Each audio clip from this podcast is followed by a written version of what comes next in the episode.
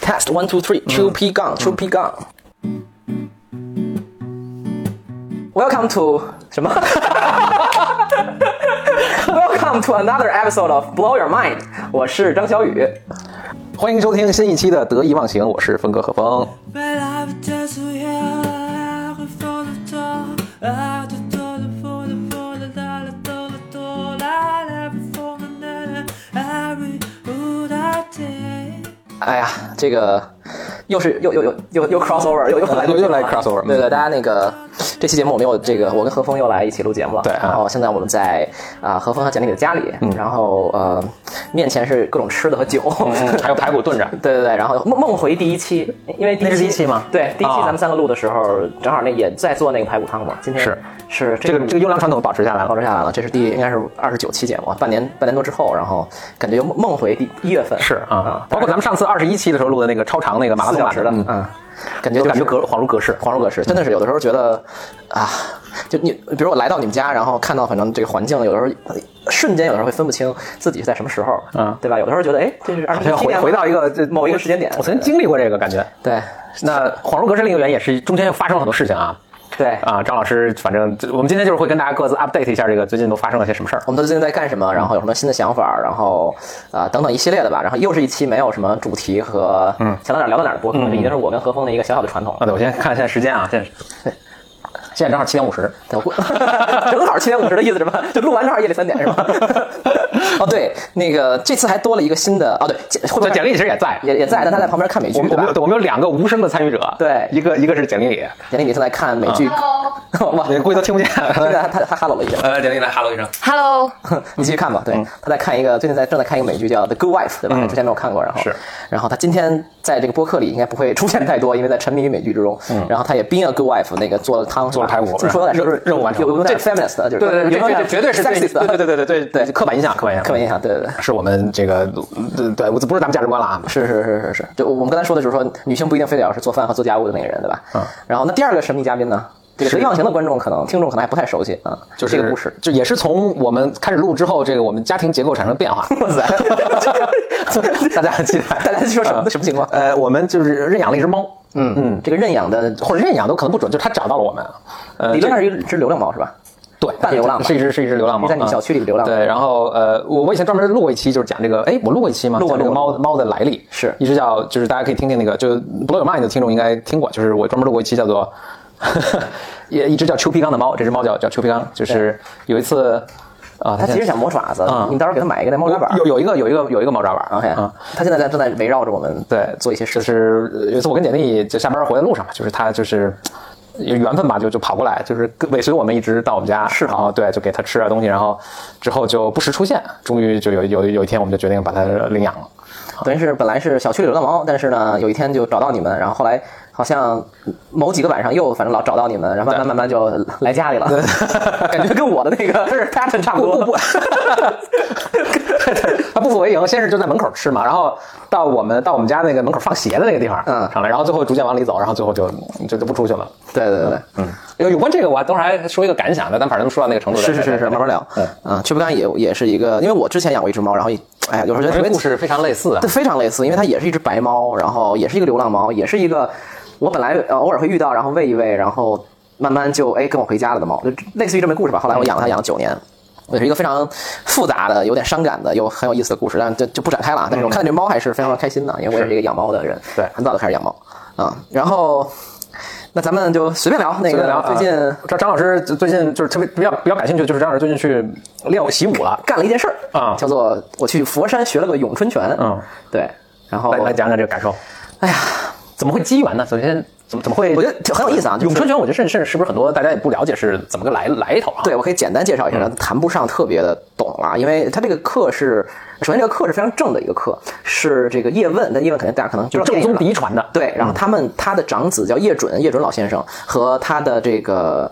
他的长呃和叶准老先生的长子，我们都叫超师兄，就是他等于相当于叶问的孙子和嗯儿子来带着一个班，然后他们其实就在某种程度上在弘扬这个咏春拳吧。嗯然后这个课也不复杂，其实就是一周的时间，然后呃我们学我上的是一个初级班，那初级班我们会学习一整套这个咏春拳的基本的拳法。啊，我可以举举一个呃，做一个比喻，就是我们某种程度上相当于在这一个周里边密集的学习了关于咏春拳的二十六个字母。然后现在你学完这个东西以后，有一些聪明的学生已经开始能啊开始能说话了啊能说话，能拼单词，能组句子，能组段落。 OK，然后有的双方甚至可以对话了，啊所以可以你可以理解成我们打了一场拳叫小念头。哎，这我我觉得特别多的点可以讲啊。小念头就是是那个念头就是那吗啊对就心里有个念头心里有个念头，对吧？然后嗯，呃，特别多点啊，我先先先说哪个点，嗯很有意思，就是嗯，我一开始带着一个问题去学这个咏春。呃当然带了很多问题啊啊其中一个问题是这样，就是武术都是套路，那实战 怎么打呀？你肯定有这个问嗯题，对吧？就是你你你打打打架，然后我我有一个跟这相关的这个一个，我以前曾经自问过的问题，但是你你先把它说完，对，我吧？再插进来。。对，就比如说咱们都知道看武术比赛啊，或者说平时都看花拳绣腿，反正打一套，那人家要不不按常理出牌，人家不按配合理的走，对是怎么样的？那别的武术不知道，我咏春是这样的，咏春这一套小念头打下来，它是一个固定套路，它其实就跟咱们长拳二十四式那个，就跟不不不，就跟第八套广播体操似的， 对对对，就是啊它其实是等于是把所有最基本的动作都融汇到这一套拳里，嗯让你去反复的练，你相当于给你一个字母歌，嗯嗯，或者是等等等等的，就你就回去背着，就是练这套嗯动作最基本的，等于你可以说小念头这套拳打完，你咏春基本上百分之百分之八十就呃就会了，就是知道是怎么回事了，但是你要去精进，你要去明白啊明白完善，对吧？你你会一一一万个呃一五千个单词，不代表你英语特牛，对吧？嗯，但是这是一个基础，对所以我们就干了这件事儿。所以现在我的感觉就是说，啊，这然后这个课的感觉就是，首先我们练的还非常辛苦啊，就是嗯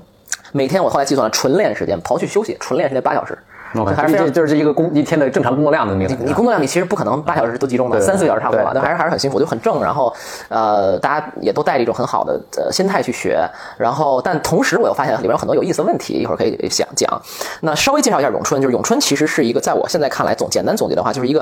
它首先它是女生发明的，嗯，叶咏春这个人是一个女性，所以什么朝代的人呢？这个人是我还真不知道，两百年 OK，一两百年 OK，啊，就这种量级吧。然后呢，她发明这套拳，其实由于是女生，所以她的拳理或者拳的哲理啊，就非常的就这套 philosophy，我觉得非常有意思。嗯，就是她追求的是，比如说是呃非常有效率的打，因为你使蛮力。你是使不过男生的，嗯，而且他会 assume 假设你对手比，比如比你大一圈或者高一点，嗯，所以在这这整个这套拳里都有一些针对，比如说遇到比你大的人怎么办，遇到比你壮的人怎么办，然后你怎么样说你劲儿那么小，但是仍然能哎一击制胜，而且打得非常的省体力、有效率，说白了性价比特别高。嗯，所以它会有也有一些太极的东西在里面，比如说要借力啊，要顺着力啊，然后要打一些很脆弱的地方，然后要守住自己最关键的地方，等等等等。所以它整套，我觉得我是非常迷这种有自己一整套 philosophy 的东西的，不管是拳，还是你做一公司，还是你写本书，或者就是你发展一什么理论，对吧？就我觉得一个东西有自己非常自洽的 philosophy，同时又能变化多端。嗯，我靠，我觉得特别有意思。是所以就是我我我，所以就这是咏春的一个感觉吧。然后，所以我们就在反复的学这些最基本的东西。然后到了后两天的时候，我们就能开始有点拆招了，就相当于就特别像什么呢？就相当特别相当于我现在有十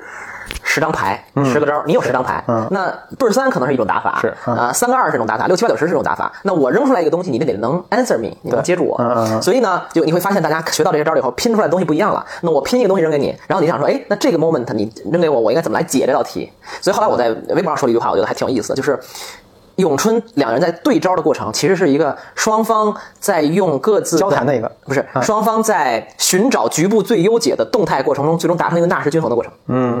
就是比如说我给你一个招儿，然后你呢可能由于受到我的压迫，你要这么 answer 我，然后你回应了以后，我要如果回应不好，可能我会给你反过来哎压，那制那那我问一个问题啊，对就是你比如说，这招儿是这个等于这个机这套语言系统下的这个单单词汇量，单词你刚才对说的对对所以这些招儿可能就是是数量有限的，是吧？。对比如你刚才说什么三十三十个招儿或者对五五十十个招招儿儿，反正是有限的。对。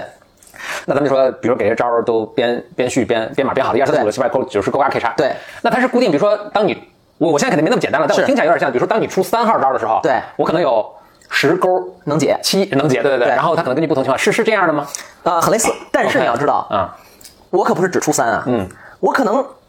我出三的目的的那一瞬间，可能都带着六跟七，嗯，因为我可能是同时打的，嗯，是组合的，而且可能是，而且最重要的是，我出三的时候，我觉得你可能会有勾，嗯，对付我的时候，我其实后面已经买好 K 了。所以真的是很像打牌似的，啊就非常像就我还但得它是猜你这接下来会怎么出这对个，嗯绝对招猜。而且，但是这里面还有一个更难的，不是更更难，会加了一个维度的东西，它肯定有快慢嘛。嗯，就比如说我知道你要出三，但是我慢，嗯我还是被你打，对吧？或者力量不足，我打着你了又怎么样呢？对吧？你没事儿，你反过来把我打死了就之类的啊。嗯明白啊你出牌就大家都非常平等嘛，我三和你你四就是比我大嗯，但这个东西可能我三就就是天下说无还有我这这个这出这招发挥的状况。对对对对，天下武功唯快不破嘛。嗯，我我你你厉害在这儿，我一拳过去你接不着，你就明白 被我打嗯。所以就是，但是我刚才说的这些东西，并不是就师傅是不会这么教你的，师傅会嗯说啊，咏春是这么一套系统。对，然后呢，他是这样这样这样的，他肯定是最早基本上来站马步，嗯，然后呢，蹲那儿，呃，没有蹲了，就是站栏目，然后基本全练等等等等，他也会给你讲全理，但他不是我这种讲法，所以嗯我觉得我做了一件有点有意思的事儿，就是我大概用现代语言给它对，诠就释我我在我在一共学了六天嘛，最后一天考试，六天的时候，我差不多在第两点五天到第三天的时候，我就开始在脑子里重构咏春了。嗯，我觉得就是说，我就一直在想一个问题，就是如如果我来讲这个事情，我会怎么来讲？或者你给自己讲，你给另一个我给张老师我给听众讲对，对就是因为可能有些人。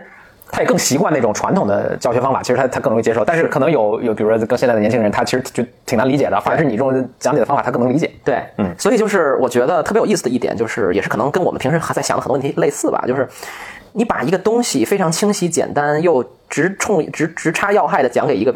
不是太特别了解这个东西的人听，是非常难的事情。嗯，你要把它吃的特别透。嗯，有各种比喻啊，有各种他他能理解的理这解的个，就就他生活中有经验的东西。你比如说，你刚才说纳什平衡，对这个我就很容易理解。对但是如果这不是个二十六字母哎对对听不对，懂就就能明白。但是他你想，如果是在清朝的时候他去教这个，那就肯定无法用纳什平衡或者用字母这种方式去去解释。对，就我在学咏春的时候，有一个非常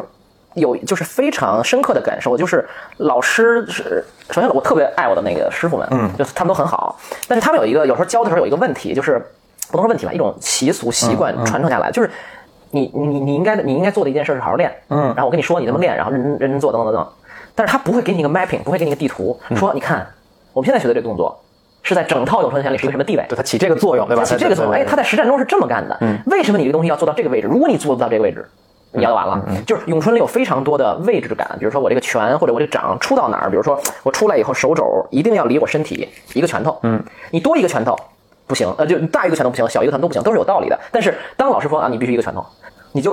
懵了。就很就 why 对吧？就外就是嗯你也会做，但是你不印象不深刻，所以每次后来我到第三天的时候，就前两天你还是毕恭毕敬对吧？第三天我就开始有很多呃问问题啊，有很多助教你会跟跟他们聊天儿，就首先还是那句话，就是你不要想象成一个这是一个特严谨的班儿，然后你好你做不到要打你怎么样，就是老师师傅都特别好，嗯然后你问他什么问题他都他都解决，甚至我第三第四天我说哎师傅你能告诉我一下这东西到底应该应用实战什么东西？他说哦对，这应该讲一下这个，他就后来就会调整教学方法。非常好，就是我非常觉得他很认可他们啊，但是我只是说在我的我的一些观察，就是后来呢，我就比如上面正讲呢，我就开小差了，我就找那助教说，哎，你看这个他教我们这个说肘得往里收，然后离身体能不能太远？说我要真离太远，他会怎么样呢？嗯，然后那个助教就啪打一拉我，我靠，嗯就会这样我就完全就就跌倒了，就是而且是一女的比我矮。嗯嗯她就轻轻一拉我，她说：“你看，你如果你这个放松以后，你就很容易被人带跑。那我一下我就以后我再做这个动作就非常非常的明白我要干什么了。所以我就觉得，其实我相信很多听众也会有这个感觉，就是是不是好老师真的是区别太大了？哎，我我先插一句，就是你还打网球嘛？对就是当然你刚才你说到是两个人拆招啊，然后它是一种，呃，既是互相比对、呃比比武，又是在互相沟通的一个过程啊，有点像对话的一个过程。嗯是这跟你打网球之间，我是不是很类似呢？就我觉得这特好一个问题，就是，嗯，就我回来以后，我偶尔会跟一朋友聊起来，然后说，哎，他们说你最近干嘛？他说学咏春，然后他们就说，你干嘛要学咏春啊？这就很好奇嘛。嗯。然后我、呃、就就那个复杂的那个答案，我可以讲的很复杂，呃各各种好奇心。但后来我就总结出一简单答案，我就说，我就这样他们就能理解了。我就说，其实我学去学咏春，就是为了让我的网球打得特别好。嗯嗯，就打得更好。然后对方一下就哎有兴趣了，或者说一下就觉得哎这事儿挺有意思的，他可能会追问我等等等。但其实某种上这就真的是我的一个目的，就是我在去呃学习这套拳之前呢，呃，一个是我觉得就是第，我觉得听这个呃播客的人应该知道，其实我自己来讲，呃，包括何峰，我们教育系统是比较偏西方的嘛，嗯，对吧？就是教育体系或者说思维方式，嗯，比较偏西方的嘛。但是我觉得大家都年纪大了以后，开始对东方的这些东西有点感兴 趣，树本归元还是对对对对，或者说咱们厉害，啊嗯是一补这个是一个补充吧，都有优缺点，都有优缺点。当然，当然，当然，就是就是那个我自己心里，我一直在强调，就是我心中是没有东西之分的嘛，嗯，对吧？就跟一代宗师里说的，对吧？天下之大，天下之大又何止南北呢？你南跟北争半天，对吧？有什么意义呢？天下这么大，所以我心里是没有东西的。这扯远了，但是我会我会觉得哦，为什么我说这个呃咏春对网球有可能会有帮助呢？包括网球是肯定是一个很西方的运动嘛，嗯，就是我会发现，其实我在呃学习打网球过程中，一个非常重要的感受就是网球是一个探索自己跟探索自己跟自己身体关系的一个东西。嗯，就比如说网球跟呃网球的时候我发力，我会发现它里边的很多发力的方法和道理跟我原先想的原来想的完全不一样。比如说你打球的时候你要很放松。比如说，现在大可能大家多少看过网球啊，那可以想象一个正手的一个击球，你可以想象，其实一般我们如果完全没有接触过网球，我是拿这个拍的是用力，然后使劲打过去，然后那球特别快，对吧？就是希望能压制对方或者球速回得很快，这是比较好。但其实呢，其实打这个正手的时候，我的就是这个网球运动的整个的过程，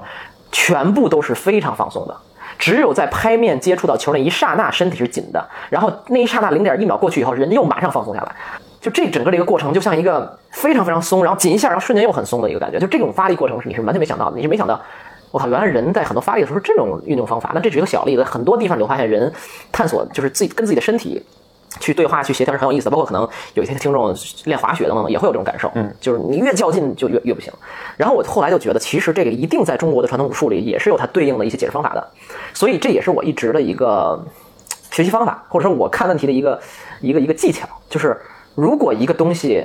别人给你讲讲不明白，或者说你想学得更快，或者你想理解得更深，其实你应该找一个看似跟它特别不相干的东西去学。嗯，所以我当时觉得网球这么西方的一个东西，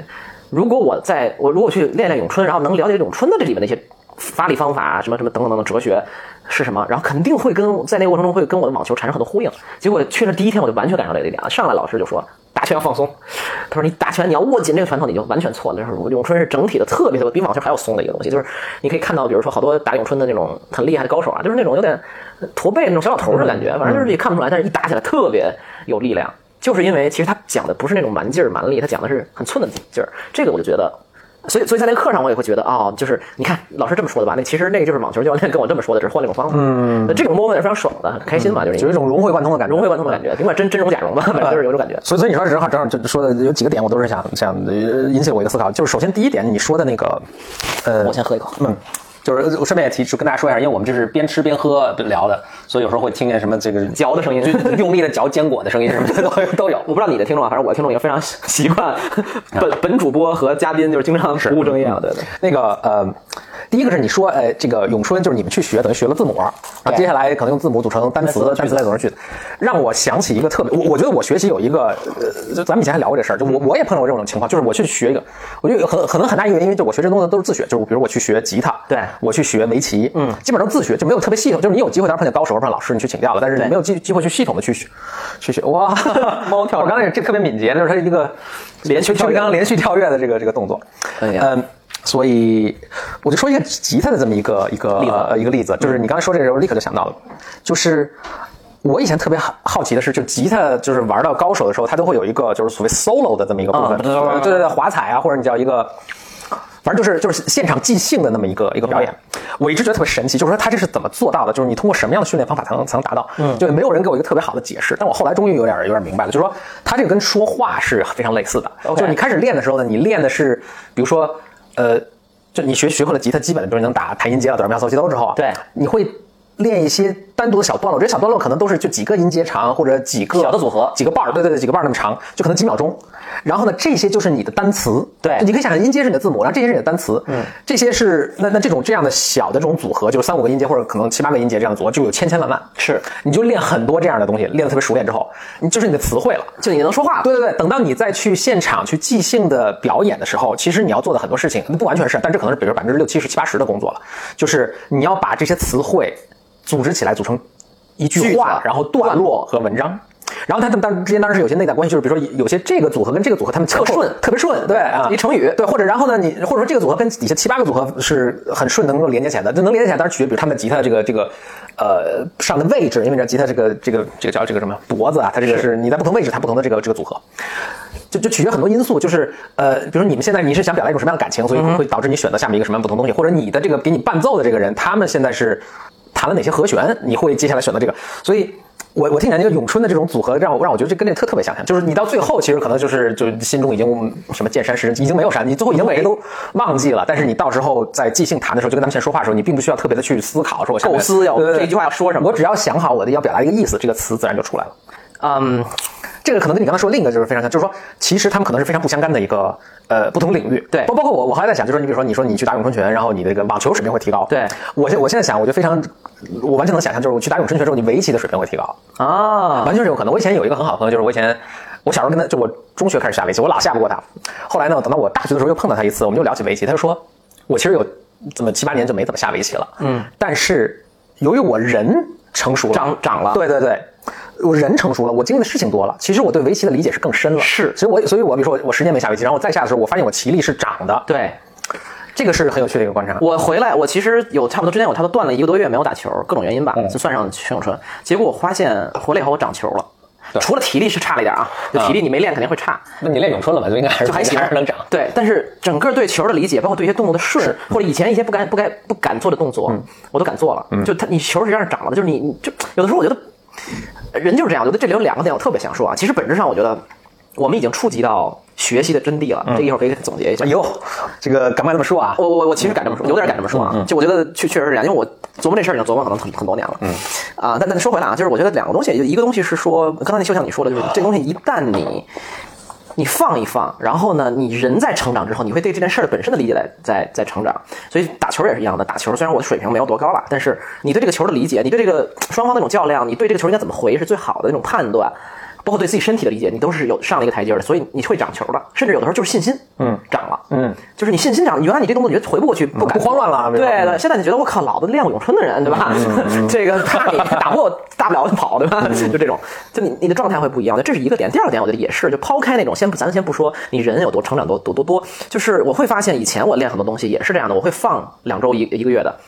我会对它有。有提高。第一个呢，是你从原来一些死循环里会跳出来，对你就哎，原来特别纠结，我怎么都不对，哎，后来你就忘了这事儿了，结果你就自动跳出来了。第二个是呢，就是人其实，在潜意识里会工作的，比如说你有有一个发球动作或者有一个正手动作，老削球对吧，老削过去，可能呢你说我靠，老子歇仨个礼拜不打了。但是你实际上脑子里老在想这个动作，潜意识里，对比如你想说，哎，这个怎么削的？或者偶尔你看到电视里说，哎呀，我靠，这个削的特好，下次可能我要试试。反正这东西你老在脑潜意识重重重复，你下次上场你自然就那动作就出来了。所以我觉得是有的时候就是要跳出来一点，去去去或或者是因为你你这你你就这个，比如说削球这个动作，其实是一个你你悬而未解的一个问题。对所以你在周围你看到就每天举手投足或者看到任何人事的时候，你都会把你有意无意的都会往那去联系，哎，这个对我解决这个问题有没有什么帮助？是我当时在虽然我最后没有去读什么 PhD 啊，但我当时就准备去读 PhD 的时候，有一个对我人生影响很大的一个人，他就跟我说说你什么时候你你的你就知道自己，因为读 PhD 就做研究嘛，嗯，什么时候你知道你的研究上正轨了呢？就是当你什么吃饭、洗澡、开车、说话的时候，都在想你不是都在想，甚至是你会觉得这个你看到的每一件事情，实际上都是你哇，他这是英文，我所以得想怎么翻，都是你研究那个课题的某一个案例表象，嗯，表现它的原文是都是一个 instantiation of your research， instantiation，我觉得这个就词是 instance 的对 instantiation 是哇，我觉得这个是特别，就是而且我有时候偶尔是能达到这种状态的，我就就意识到，就是说你只有在进入这种状态的时候。你的这个，你你你你的 research 就上正轨了，是就是你的至少你的 research 的这个思维的状态就上正轨了。但我想继续说的这么一点，就是咱们或者说人类特别，我想回到就咱们以前老聊的 AI 的一个问题。我觉得现在 AI 特别大的一个问题就是，呃，它需要大量的数据，嗯，它需要大量的数据才能够来自我训练，嗯，就比如说我们去学，你比如说你学咏春，可能你学一礼拜你就能总结出这些东西了。但 AI 它可能得就是它得巨大量嗯的两万个小时比如你只学了，比如说呃每天八个小时，你一礼拜学了不到六五十个小时啊。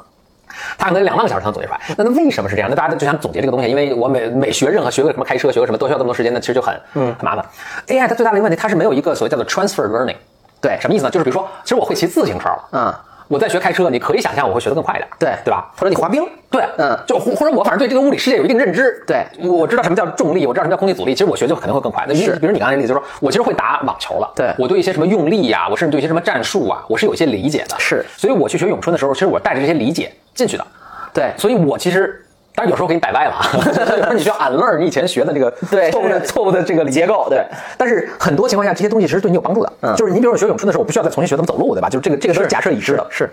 包括就是，比如说我去学了咏春之后，我要下围棋或者我去运营一个公司的水平会提高。对，现在 AI 它就是，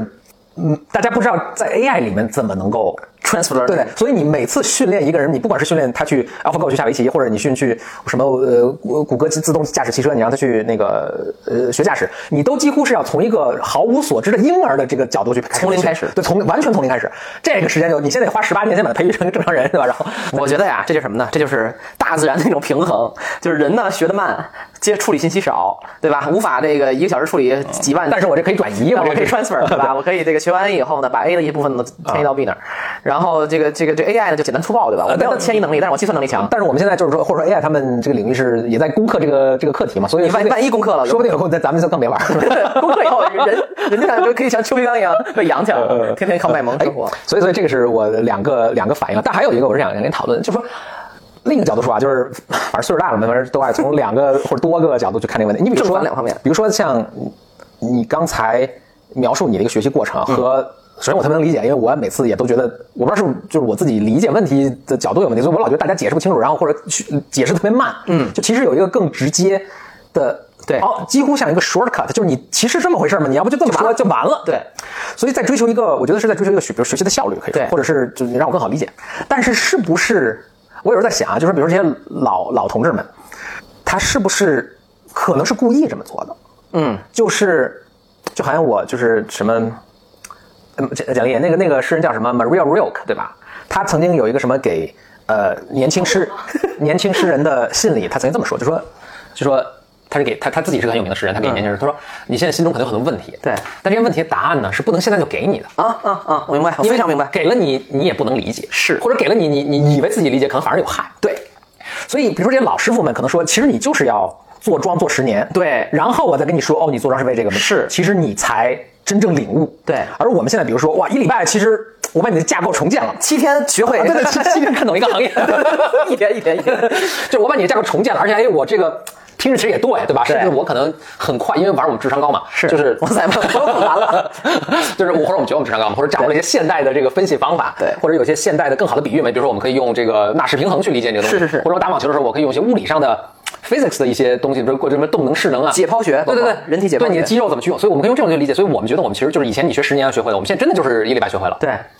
但是不是在这过程中也损失了一些什么东西？呃我我也没有答案了，我只是说对我他们我原来有的教学方法有一个有一种敬畏吧，还是对对对，我觉得是这样，就是我非常非常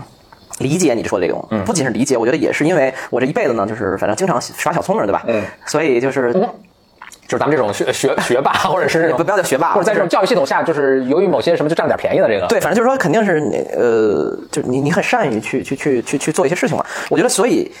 呃是这我把这样个。叫钻系统的空子。对，就我觉得是这样，就是这个东西取决于你对这个东西的希望达到什么程度。比如我对咏春，我是不需要它变成成为大师的啊嗯成为对吧？叶问对吧？不可能，我需要的是得到一些灵感。得到了一些灵感，然后做一些练习，并且哎，让我对这东西挺有兴趣，我能反正继续练一练。嗯，我现在还每天会稍微打打拳，但我也不会说哇，冬练三九，夏练三伏，然嗯后再对吧，太阳底下怎么怎么，就也不然后天天打木人桩，就也不会那样。但是我会保持这个，哎，我觉得这个很有兴趣，所以我觉得要取决于你的 purpose 是什嗯么。而且我非常非常同意你的一点，就是说。还是那句话，我觉得我我的博客就是得意忘形的博客，包括博尔曼，就经常讨论，就是你你理性知道跟你身体或者说感性知道是完全不一样的两码事儿嗯对吧？就是你知道哦，原来你现在打这个拳是干这个用的，你怎么不代表你能做好呀？嗯不代表你，你看，比如说我，我觉得我特别明显，就是在那个班上啊，这是我人生的，简直是我人生的缩影，就是我一定是那个理解最快，嗯，转脸就能给同学讲，嗯，助教说一句我能接十句的那个，老老师恨得赶紧把你开除了。 对，老师说这个真的烦。但是你看，有一些，呃，我有一些同学，嗯。他也没那么多话，嗯，他也讲不出来什么，打的倍儿。还有一个女生啊嗯就是属于那种也没手无缚鸡之力，然后一出来动作我靠倍儿标准，或者是哎呀特松。你看我老强调这松吧，那那那松弛，要不结果我一做我靠倍儿僵硬。 然后嗯虽然你人家能说的比他，我虽然特明白什么叫放松，但我比如说网球上我也能做到放松，但我打咏春的时候，我一弄就就那个那个那个助教就过来拍我肩膀，松松点松点，就嗯这样，就是。就我当然知道，就是所以你理性知道，你头脑知道，你你你你你不代表你能做到，也不代表你真的懂这个东西嗯了。所以我觉得我很长一段时间我是不知道这件事的，或者我沾沾自喜，我、嗯我我我我的感性上是知道的。但现在我觉得我的这种敬畏是来自于我知道感性呃理性知道很很厉害，或者说很好，但是也不也不重要，嗯所我对吧？嗯就是。就是你懂了又怎么样呢？就是也不代表什么呀。你你你比人学的快点儿，那又怎么样呢？人家踏踏实实呃去做这个事儿，其实比你要更那个做的更好，对吧？就但在是这具体这件事上的造诣，他会能做的能能能达到更高吧，或者是能走更远。对，就是我觉得我我记得有之前网球教练有有一次无意中跟我说的话，他就跟我瞎聊天儿，他就说什么呢？他说他说肖伟，你看你你就有一个很大的特点，就是什么呢？你球感好。嗯，就我一辈子都是运动人，就我运动还可以啊，但我运动的可以不是在于我身体条件等等等等，就是而是我那个球感的感觉不错，比如我篮球打的不错，嗯然后就还可以吧，就就这个牛吹有点大。网球就是网球我也上手很快，嗯但是我打所有的这些球啊，都有一个特别明显的特点，就是我老偷懒儿，或者说我老那个就省劲儿。比如说这一拍儿啊，你脚应该明明往往往前跨，比如八十公分，你就能打得很好了。但我就六十公分，我就跨六十公分，我省点劲儿。但是呢，由于我手感好，反正呢，我今天要手感好，我就都能回去，还能回得不错，对吧？他说教练就说，你只要长时间这么下去啊，你就发现你的天花板就到那儿了。为什么？因为你的动作不标准。嗯嗯。你的天花板就你你，而且第一，你天花板到那儿，你可能很难再提高了。因为你动作不标准，或者你没有发挥它最大的动能，比如你物理上你不是一个最优的解，对吧？你的上限是注定了的。嗯。第二个是什么呢？第二个是你你这样反复的打呀打呀打，以后你就什么呢？你就是今天状状态好，你能赢球；今天状态不好，不 consistent，对，你就输了。嗯，那今天你心情好，你能去靠看看八百页书；明天心情不好，你就吃薯片躺一天。嗯，所以后来我又在另外一个，因为我很喜欢体育，我在另外一个领域听到另外一番叙述。后来这件事儿，我就慢慢的，我就我就我我就我就内化了，就是什么？他说，比如说一个球球球队啊，一个球队一年之间打比赛打联赛，比如像英超对吧，足球比赛，嗯他说强的球队呢，不是你在状态好的时候能胜对方一五比零，嗯，而是在你状态特差的时候，每次都还是能赢勉强弄一个一比零，就是也能赢，对吧？今天状态特差，怎么踢怎么没。然后呢，就我靠，昨天恨不得睡没睡好，半个队都不在状态，但是你就这种情况下，你还是顶住了，你勉强赢一特难看的一比零，就这才是强队的表现 consistency，就是我就非常类似的，就是他们形容那个，呃，应该是说李昌镐的棋哦就是李昌镐的棋下围棋，他不是每一招都是绝妙的手，但是他你如果能通评分的话，盘无妙手，对对，他每一手都八十五分儿，对，你好有一手什么一百分儿，然后下一手四十分儿， 就是就是他每一手八十五分儿，最后就铁定赢你，对，就是你不需要有妙手，你只要永远能稳定永远不出重大失误，或者每就是他都不是说不出重大，就是保持一个非常一致的一个一个一个那个一个一个发挥水平。嗯啊，就不管今天我感冒发烧了，或者今天我这个压力特大。对还有就是我我我有一个朋友，那个喜欢那个呃，他什么？打靶还是练就是射箭啊，反正就就类似这种体育运动。对，他就说说你我也是完全一样的一个反馈，就是说，就说比如你打歪或者什么，这都没关系。嗯，只要你每次歪的程度都一样，差不多，哎就行，你自己可以修正。就说我每次都歪这么多就是，最怕的是你发挥不稳定，就是十环三环，对对对，所以九环九 环对，所以英文就是有一个英英文有两个词啊，就大家老老用的，就是但是我顺便就在这说，就里里边儿这概念说啊，有两个词非常接近，但其实意思迥然不同。嗯一个是 accurate，一个是 precise。啊，就都是准确，都是准，反正 accurate precise，对 precise 是不一样的。对， ，accurate 是，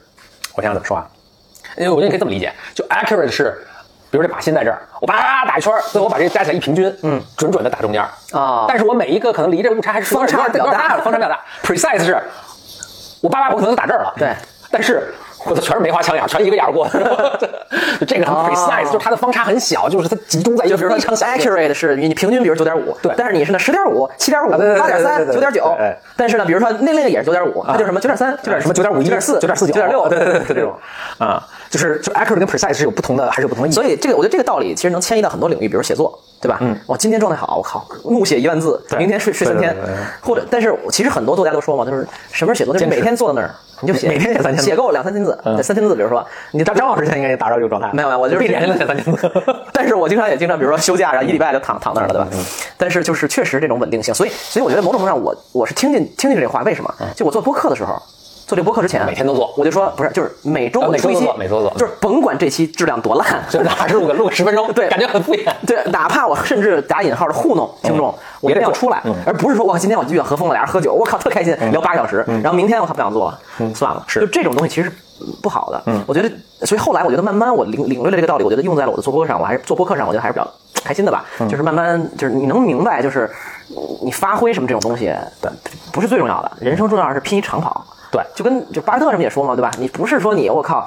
就我每年 return 百分 之十，对我就很厉害了啊！那我今年太厉 return 害百分之一百，下一年他妈亏 百对 分对对对，就是你真的是这样。所以我觉得可能就年纪大都会有这种，年轻的时候都追求的是我靠嗯迅速回报，然后一下特猛，嗯，下一个猛药，我靠明天出一大招。嗯但现在我就觉得我靠那个是不行的，因为你出一个大招一定带来的是后续的。问题和空虚和低落低谷，而是你 consistent 嗯不 work，真是对不 work 嗯真是不 work。就是你你你你只要我靠，你录播客，我们现在录了快三十期了，你就一直录，反正哎，你就发现这个 momentum 有了以后，你就真的就想一一直录，你会一直录下去。而且听众也是，就我我做自媒体也是很明显，就是反正你只要不停的做呢，这这终终究是有人听的，终究是有人听的。对对，是确实是，我觉得最近也接受到一些很好、相对好的这种听众反馈吧，我觉得还是，呃，非常感谢大家，不管这个博尔麦的还是这个德望行，经常还说这个，哎呀，什么时候何峰再来录啊，然后等等等等之类的，我觉得还是还是挺开心的。所以就是说，我觉得回到刚才我们说的学习啊，啊、嗯刚才我说咱们有点接触到学习的真谛了，我觉得有是稍微有点大话，但是我发现，你还记得 Tim Ferriss 吗？嗯，咱们很早之前说过这个，four。hour work week 什么的，对对，他出每周每周工有作四小点时嗯有点对有点畅销书的那种那种写法，反正这个人也有一小些争议，但他无疑是一个非常聪明的嗯人。他出一本书叫做《每周工作四小时》，他就说你每礼拜就应该工作四小时就行了，但是这这概念不重要。他当时呃做了一件事，不是他去学探戈吗？对还记得吗？就他是一个类似于什么做搞互联网的什么之类，后来就辞职，然后说靠老子不不要干这种生活了，然后我要去周游世界，然后去阿根廷学探戈，他完全领悟到基础。然后他当时讲述了自己是怎么学探戈的。我是后来在学咏春回来，恨不得俩礼拜，我突然想到 Tim Ferriss，因为我没有很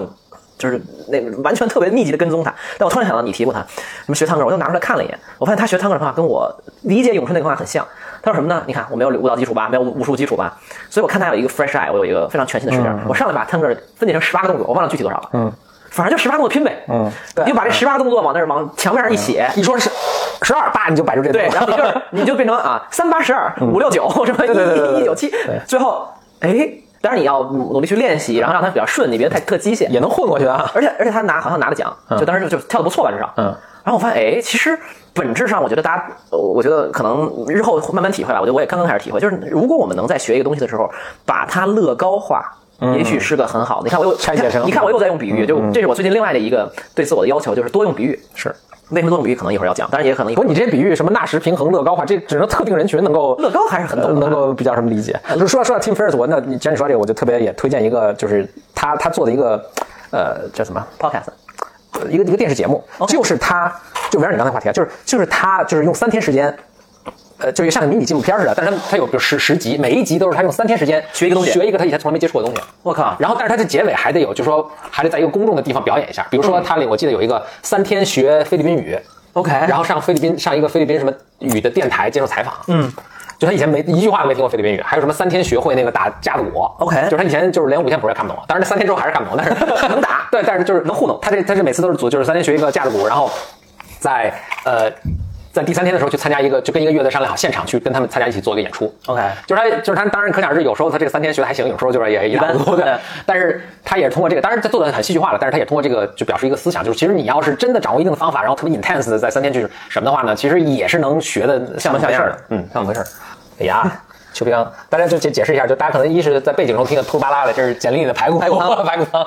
还有就是我们这邱培刚现在你把你把后面那个灯稍微往上挪一挪，啊因为它直接照我。哦，就是就不是哦，对对这对，样可以这样啊。对的，邱现培刚现在在也坐在我们俩中间，然我后和何峰之间有一只猫，对相隔嗯还是很。他可能听的也很那个，对，很它开心一直在立着参耳与听我们讲，也可能在学习怎么 这个，对呃，多吃点儿。对，就是所以 Tim Ferriss 就是他一直在鼓吹吧，或者在推动，就是说大家这种学习的这种什么，而且而且我觉得确实也是，就以前的很多学习的方法，就不管是学 tango 还是可能学围棋或者学什么吉他什么，可能是其实效率非常低的，就是不是很科学的一种我。觉得我们这种人，就是姑且把我们称为我们这种人啊，嗯，我我觉得要明确一下这个语境，这个 context。我们是什么样的人？我们是这种杂而不精的人，护啊卫，我我觉得或者说我们指的这个学习，往往是支线的东西，对吧？就是我们觉得有一个东西有有意思或者有兴趣，就或也者说不是以此为生，或就者是你非要以此为生，或者特别说你这辈子我靠我就要学跳水，那你完了，你按我们这三天学，估计就是对吧？中国跳水队可能抽你， 对吧？或者说你这辈子也进不了中国跳水队了。 但是当我们包括我觉得未来也是吧，大家可能兴趣越来越广泛，或者我们愿意尝试很多事不同的事情，我觉得都是有非常大的空间，你可以迅速的学好一个东西的。我非常可以想象。我我我也好，或者我的朋友们也好，如果去学网球、滑水、呃滑滑雪、踢呃冲浪什么什么等围棋等各种东西，你遇到老师不一定是最好的，很可能不是最好的。呃，就是平均来说，你遇到老师是个平均水平吧，可能百分之五十可能性是个不如平均水平的。对，非常或者说 就是，是啊或者说整体这个铺就没有特别好的，嗯，因为他可能自己弄得很好，嗯，但他不会教，这是非常有可能的。是还有一种可能性是他，还有一种可能性是你他不管好不好，他你你判断不出来，因为你不懂，嗯。但是我觉得我现在呃做到的一点吧，就是什么呢？就是我自己，当我在学习一个东西的时候，呃，是我会带着一种眼光看，反复在思考一个东西，就是这个东西它讲的好不好，就是先抛开它讲的，我学的好不好，你先抛开你自己学怎么样，就他讲的到底好不好。比如说举举几个判断标准啊例子，就是好的老师能做到什么呢？他能一眼看出你的问题在哪儿，并且告诉你最快的解决方法是什么。比如我举个例子，嗯，我在学咏春的时候，大老老师就是咏春很讲一个东西叫做肘底力，呃这个有有一个学学名，但是不重要。就是说他的意思就是说我要用手肘来发力，所以你手肘发力的意思就是说你的手腕儿和你的肩膀，对吧？你一个胳膊就三节儿嘛，肩膀、肘，然后手腕儿。你除了肘是要有点劲儿以外，这两个地儿都是非常松的。他要这样。嗯。后来呢，很多人都体会不了这个感觉。我打网球，我稍微能体会到这种感觉。后来老师呢就会看大家，然后他告诉你说你这个动作不对，你这个应该放松，拍你说啊这儿放松那儿放松是有问题的。但就是说他这么弄，其实大家还是没你还是掌握什么叫放松不知道不知道我也说知道什么放松对，嗯后来另外一个每个人对放松理解可能还不一样，对吧？对，然后后来我就跟另外一个老老师老师聊天，然后我们聊我们聊这东西吧，就是什么呢？就是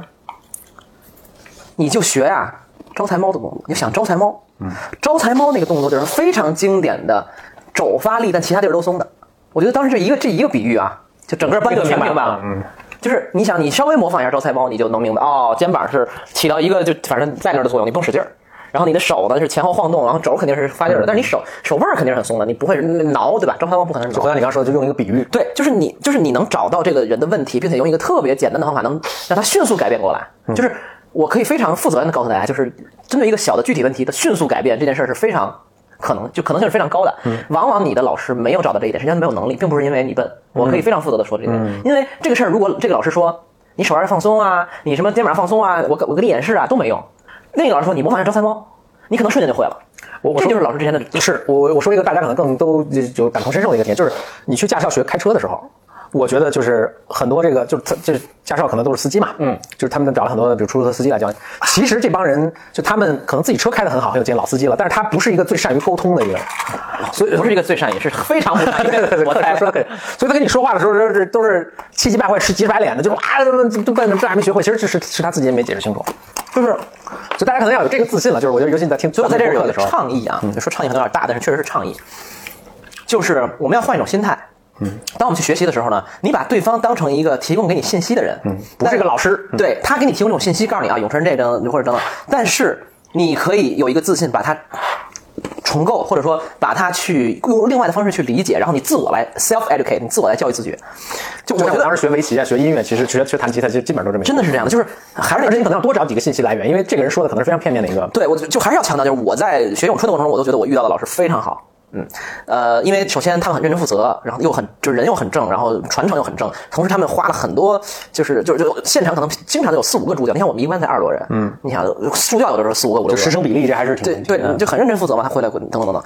就是，但是即使这样，我也永远在挑他们刺儿。我心里非常尊敬他们啊，但是我那个挑刺儿不是挑的那种，就是我就想说，哎，这块儿可能他能讲得更好点儿。说这种这个东西，如果我来告诉我自己，我会这么跟我自己说。就是我觉得大家要有这个自信，就是说你面对的就没有什么老师，包括我跟何峰都在这儿，我们也不是告诉你说我们是你老师，你就应该这么干就行了。其实不是的，就我们给你提供一信息，你要有信自己有这个信心去再组织它，然后重新自我来教育自我，这个才是最高的方法。然后你这个过程你走一遍以后，你就能把这个东西又传播给更多的人。其实我觉得我这件事儿是非常非常就是值得做嗯的。这这可能也是一个过程，就是你可能在学，就是从就学习某一项技能到。学习怎么学习？就对其实就这么一个过程。原学习你可能经历过几个学习的过程，比如说我去学了一门外语啊，我觉得学外语也是一个，就是很多错误方法在太多了但是比如我学习外语，我学习一门乐器之后，我可能学习了很多，然后我学习了一个什么运动，呃，我学习了很多不同的东西之后，我会发现其实他们中有一些共同的地方，比如一个共同的地方就是你你要知道你的老师可能不是最好的，或者不是最善于解释教的教的，那。那这个学习这个师所谓师生的之间那个位置之间关系，其实你有一个重新的理解，就是你你会更加善于去学习。你等你再去学习一个新东西的时候，你的心态啊，你的这个学习方法啊，你就就完全对，不一样了。。我觉得其实大部分人，因为我们小时候都是被这种主流教育教育过来以嗯后呢，大家都会对老师某种程度上所谓的老师有一种 intimidate，就是我是包括我去打球啊，或者嗯说啊一一看到教练啊毕恭毕敬，三 C，我靠对，就那 种对吧？没必要，我觉得就是你你你要尊敬他，嗯对但是不代表你要就你像尊敬所有人嘛，对吧？对就是你 you respect everyone，对，正常人就是对，但是你不用说的好，他说的就一定是对的。我现在就有一种掀桌子心态，就是嗯你未必教的就是最对的，但是我一定要很认真听，嗯，或者说我一定要明白我在做什么，我也不是说你说的都不对，等等等，我觉得是这样的。但是反过来，就像你说的，我觉得也要尊重一些东西。我还是会推荐我之前播客推荐那本书，叫做《剑术与禅心》，嗯就一个德国的哲学家去日本学习射箭啊，跟这个忘了叫什么，就一个很重要重要的一个剑道大师吧，然后学这个射箭，那他就上来就问一堆问题，这个那个的，然后那个大师就跟他说：“别跟我这废话，你就 just do，、你就是按照一点儿做。”我觉得那个过程就是对的过程，因为它本质上射箭是纠缠，你纠缠就是要那么有一个那么那个过程，不是上来告诉你答案的，因为禅本身就是不是逻辑理性和对文字的，你当然就不能用文逻辑理性文字给你解释了，所以他那个反而是对的，是是，嗯，就跟跟比如说包括心理咨询什么，有些也也有类似的地方，就是有些东西它是一个。牛顿三大定律，对你掌握这三大定律一通百通，所有对物理现象就是解释了宏宏观的物理现象你都能解释了。对，有一些是体验式的，对我跟你说半天修禅，或者我跟你说半天这种冥想心理咨询，对对对，其实没没用的啊，你得必须体验过之后才，哦，操，是这么回事儿啊。所以经常也会有人问我，比如心理咨询什么是一种怎样的体验啊，我就真说不清楚。知乎体是吧？做心理咨询是怎样的体验？ 对你这有的时候你发现没法跟他说清楚。对啊，就是就就是，但是哎，我觉得有时候也也有点小的纠结和痛苦，就是他们你可以跟他说说这事儿你没不能问，你要去体验，他们会觉得你糊弄他，对吧？但是也没办法，但实际上是这世界上就是有些事儿是这样的， 就是他可能没经历过这种需要体验才能理解的东西。其实你经历过一两次之后，就你知道，哦因为我太习惯很多东西是不能道可道非常道了。不立不立文字嘛，嗯所以不立文字直指人心嘛，对吧？就是就我觉得是就这样了，所以我觉得这个是我们可能我学咏春的一个很重要的，嗯。体会吧，我觉得乐高，我就如果总结的话，有一个东西，东西就是第一有信心，嗯，啊，老师是呃很重要的，值得尊敬的。老师就是一个资源对，但它也是一个简单的 asset，是你你要利用它，对吧？呃，就跟你们利用我们这个播客一样，对吧？就我们不想当老师，但是我们可以给你提供一些 information。另外呢，就是就是你可以试试着把你要学的东西乐高化，看看能不能把它先分解成块儿，然后在这个块儿中你可以自由发挥和组合。我觉得这事儿挺有意思的。另外还有一个就是咏春这个事儿是延展一下，跟咏春本身没有关系，我就做一种社会学的观察。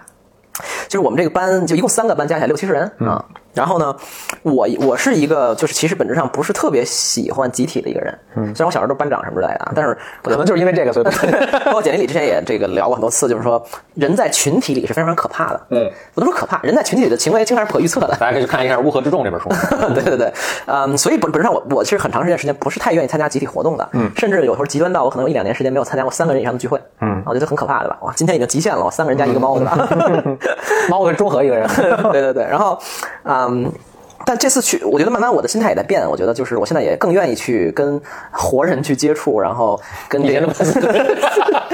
以前大家撸猫对吧？呃，愿意跟一些活人去去 interact，去去交互，然后参加一些集体活动。包括这次的咏春，我觉得呃，有的时候你进入一个集体呢，感觉挺好的，但是我永远有一个就是审视的目光嘛，我会发现，哎呀，特别有意思。就是你你进入到一个陌生集体里边，一定是有一个阶段性过程的，比如说上来。你会发现第一天报道的时候，所有人开始做一件事，叫找同类。嗯，哎，你哪儿来的？你是这个这个应该简历也加入，这是一个 group dynamic，是一个团体动力的一个嗯团体动力就是他们整天研究这个嗯嘛。对对对，有机会可以跟姐姐聊这事儿，就是张老师在讲这个团体动力的这个事情。嗯，对，然后就是就讲人流动的可怕， 类似，对，就是一进去大家先找同类嘛，然后就嗯说，哎呀，你是哪儿知道的这个课呀？你是哪个啊你是北京的啊嗯北京北京的啊好多好多北京的，就是挺多北京的，北京、上海什么之类的。然后呢，呃，一系列然后开始啊，就变成变成小团体了，就大嗯家会你会看小团体开始聚合了。我就有时候经常想啊，你看人在小的时候，比如说我们进入一个小学或者进入一个初中，我靠，那会儿我们什么都不懂，嗯。多么的 innocent 加上 vulnerable，就是多么的这个什么，就天真加上脆弱呀。然后那会儿我们就要承受很多团体的东西了，比如说互相要排挤啊，什么长得好看的学生在一块儿啊，学习好的在一块儿啊，什么什么小小就是这都是我当时加入的团体嘛。作为长得好看、学习又好的，我接不下去了，我先喝一口。 还有一些就是对自己认知比较错误的人，也会自成自成一团 体，对，自成一个团体。 然后嗯，还有一些比如说那会儿所谓的加引号的坏学生啊的，就是你会发现这种排所谓的剧团加排挤加显示自己的不同这种。动动力就开始了，但还是要我还要补充一句，总体来讲，我们那个就是整体的整个的那个咏春的班都是人都很好了，然后大家关系也很融洽，也没有什么就谈不上什么排挤，有啥可排挤的？或者其实还相对是一个比较类似的一个比较纯，我说比较纯粹，因为大家就是来，我也不跟你来谈什么几千万大生意，对嗯吧？然后我也不求你办事儿，我们就是来学拳，然后其实还蛮纯粹的。但是还会会有这种情况嘛？哎呀，几个玩的好的人就老互相练啊，然后这个平时就是比如住会住得近的，就是嗯你会发现各种 dynamic，然后这就让我想到，其实啊人就是这样的动物，就是我们就是要寻找各种各样的同类，然后就是就你说的那句话极为经典嘛，就是。 E.O.，E Wilson 那句话就是对你来来来啊，这个给给听众们郑重的来解释一下这句话。呃，E.O. Wilson 是呃，他是哈佛大学的一个昆虫系教授，嗯，或者生物系生物系教授，但是他研究什么？研究昆虫，嗯，但他研究某一种特别的昆虫，他是专门研究社会性昆虫。什么叫社会性昆虫？就是蚂蚁、白蚁。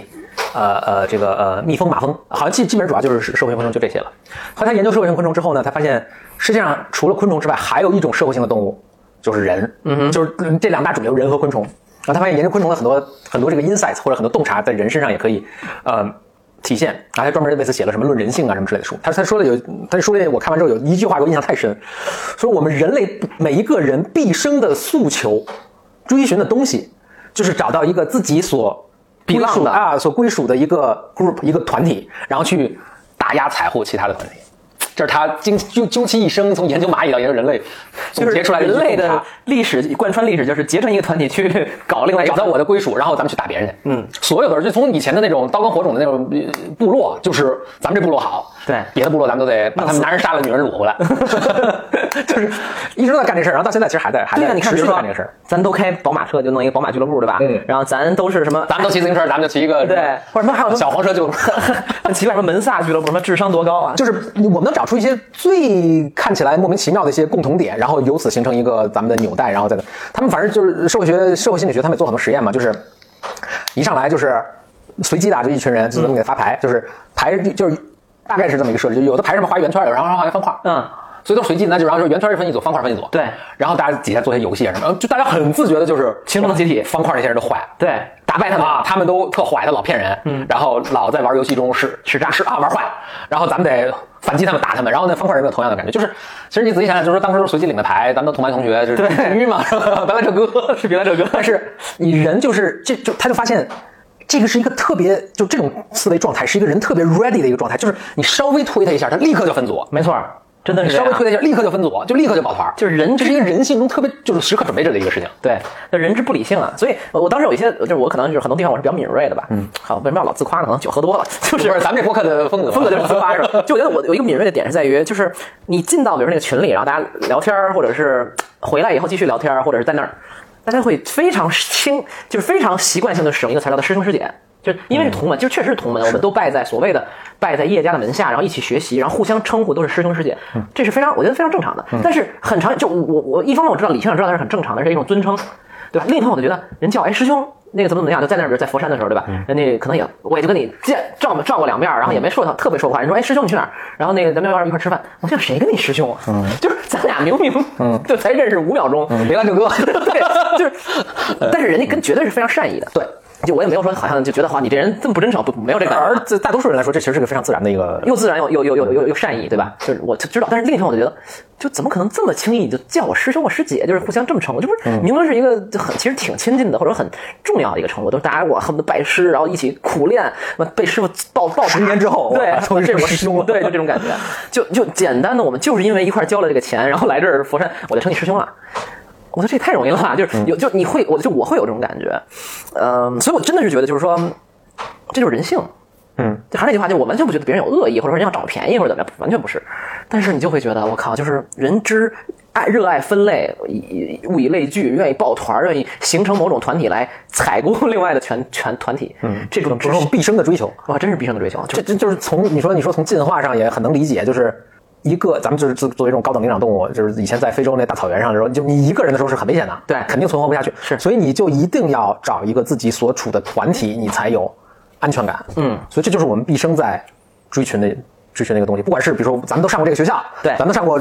中国著名的人民大学， 我 靠，宇宙第一大学啊，所以师哥啊，那那就是我们这个团，或者我们都在一个公司工作过，或者我们都海淀区的，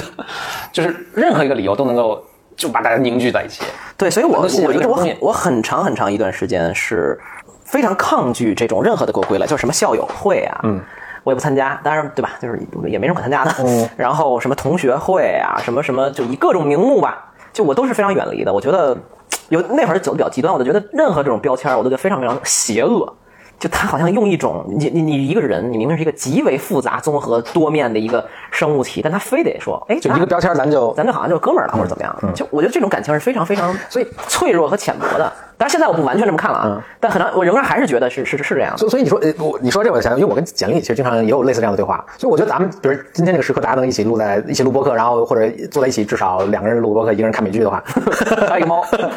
也是可能我们对这些事情，就是我们我其实咱咱们们是是有有很很多多共同点的啊，比如说我们对我我以前对这种这种东西是有完全跟你刚才一样的，对呃就是包括现在也是了，对就我一直觉觉得对我来说不是一个最自然的一个 归属有时候一个行为方式啊，就怎么着一下就是啊，但是我刚才有个但是，但我先忘了那个但是是什么，我我我可以这个或者可能因为岁数大了，其实对对这个东西的警觉越来越接受吧，或者是对。嗯所以后来我我我我前两天发一微博嘛，包括也是有的小的感受，就会有这种感觉啊，就是我每到遇到这种情况，我有点警觉。就是得意忘形这博客做了有半年多了，嗯，然后我发现，哎，基本上我找来上节目的朋友都是我自己比较认可、喜欢，然后很开心相处，对吧？然后偶尔我还会给你们介绍一些，哎，这也是我会说，你看这个也是得意忘形的主播，大家可以认识一下，包括上期的这个田螺姑娘等等等等。所以你攒了十个八个主播之后，回去一看，哎，其实他们是应该有一些共同点，或者是对，但在这个时刻，其实我就有一个警觉性了，就是我觉得，就那天我写了一个微博，就是你志同道，包括未来几期也会拉一些很好的我的呃新的旧的老朋友来。然后有时候我会想说，哎，我们应该搞一个得意忘形主播大联欢，对嗯吧？所谓的吧，比如说私下吃饭啊，或者大家一起 hang out 啊，然后反正人至少，比如说大家就都认识我，反正相对认可我，然后都反正至少或者我们的共同点就是都上过这节目， 对，我上这节目都认识张宇，对吧？嗯，那至少这个人应该就是有些共同性嘛。嗯。但这一刻，我有这个想法的一个刹那，我就突然觉得就是危险嗯了，危险了。就是我就随手写了一句话，就说越志同道合的好朋友越多，你就应该意识到一个东西叫做群而不党。就是这实际上是是《论语》里边孔子说的嘛，嗯是就君子群而不党，还是什么小人挡而不什么党而不群。对对对。后来我就查什么叫群，什么叫党了。其实党就是说，哇，这个会不会这 这个孔子那个孔子这个党孔子啊，对，就是指的就是结党营私，对呃，指的是这个互相的这个这个拉帮结派拉的这帮种嗯结派排挤他人，为了利益来打压等等做这种事儿。就我其实非常警觉的，我特别害怕什么呢？就是我有时候特别害怕，或者有时候刻意远离，比如说你们。嗯比如前一个和风搞一个做一个什么事儿，嗯，可能我想支持你们，但我可能不会第一时间支持你们，我想过两天，嗯，就比如这热劲儿过去了，我觉得哎，这事儿确实很好，然后我就愿意支持，嗯因为我不想有一种感觉，就好像就是说，哎，我们又成了一种团体，对，或者就是他们做的什么事儿，我都无条件支持无。条件支持，就我觉得并不是这样的。嗯是的嗯然后就是上个节目，这上过这节节目这个嘉宾，然后我跟他，我我我觉得他很好，然后我们是好朋友，那我以后要狂转他的东西或者这个那的，然后微博各种互动。其实我是有点避免这种状态的，或者刻意避免的，因为我觉得这种东西就是网红抱团取暖的事情。 我这真的是这样，就我觉得其实包括有些什么网红公司啊，然后你会明显的看到一个人发了一微博，所有人都在转，就是他这个都是一经纪人旗下的，就是一个网红公司旗下，就这种东西是我非常唾弃的。其实但但其实呃就是刚刚才咱们还说到，就是咱们就是那个你直播的时候，反正就就就互相发现大家都认识，就是因为其实都是这个圈子。那个我我倒说了这么一篇，Paul Graham 曾经写过一篇文章，叫做《Keep Your Identity Small》。嗯哼，他说的就是这样，就说解释稍微翻译一下，呃，我靠， 你先你先讲了，我先讲，讲完可能这个意思就清楚了。明白 Paul Graham 就就说这个，就说当你认同一个什么标签的时候，这个东西会极大的影响你的思维。是比如说，我说我是斯坦福的或者我斯坦福的，对，比如说，我就哎，那就大家很就有很多东西啊，比如说你是不是该创业啊，你是不是很对优秀啊，对你你是不是某种政治观念啊，对不对？或者比如说，那更显然，比如说咱们就说美国为例吧，那比如说我是共和党人，嗯，啊，或者我是加州人，对就你你就其实你每个人你可以给自己。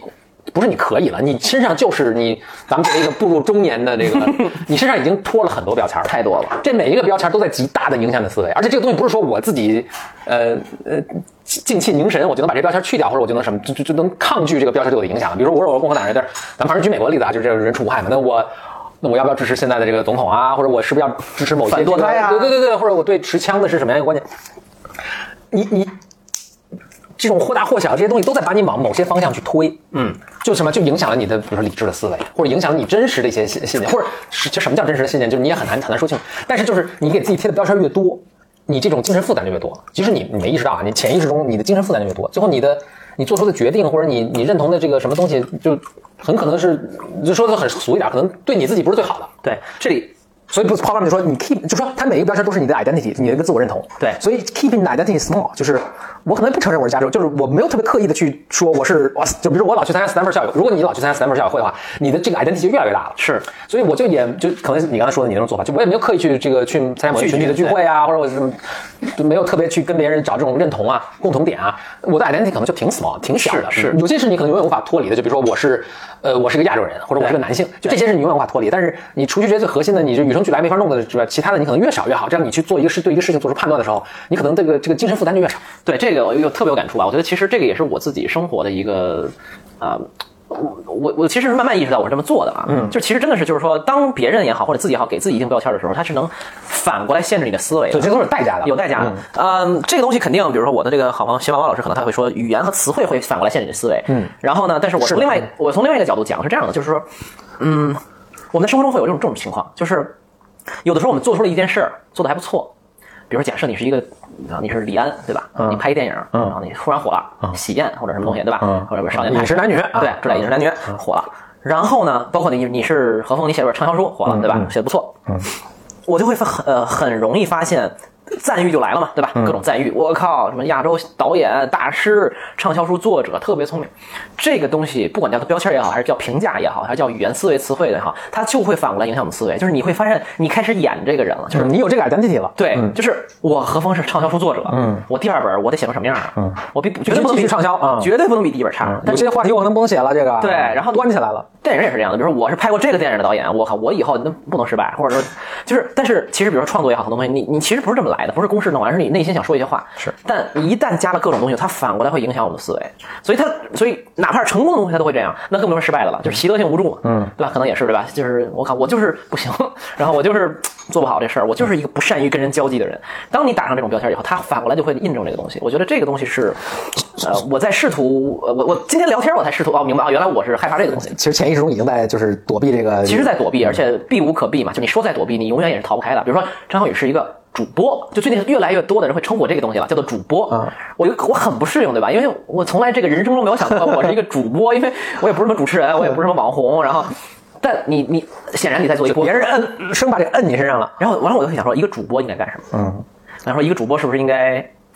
比如说呃，多找一些嘉宾来录音啊，或者是你这个要创造出一种你主播这个生活很生活很丰富多彩的样你子你呀你。别说别的，就是有些都不见得是用词汇去描述。比如说你以前就是一百个人听的时候，对现在可能五千个人听了，真的是五千呃个人你其实就是会有，或者你嗯就会不一样。对，真的是。所以我现在，哎，我觉得也也会有一些